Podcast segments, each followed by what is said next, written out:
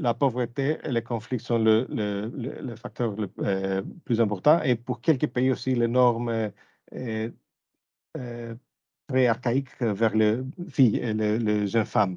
L'Afrique, quand on fait la comparaison avec des autres régions du monde comme l'Asie ou l'Amérique latine, n'a pas expérimenté encore avec effort de distribuer leur budget éducatif et social vers le, les populations euh, plus défavorisées.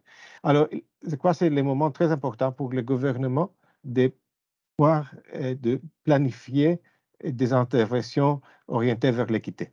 Quel est le rôle que la collecte des données joue dans ces considérations et la capacité du gouvernement à répondre aux besoins, d'abord comprendre où sont les couches les plus vulnérables et répondre aux besoins de ces couches-là?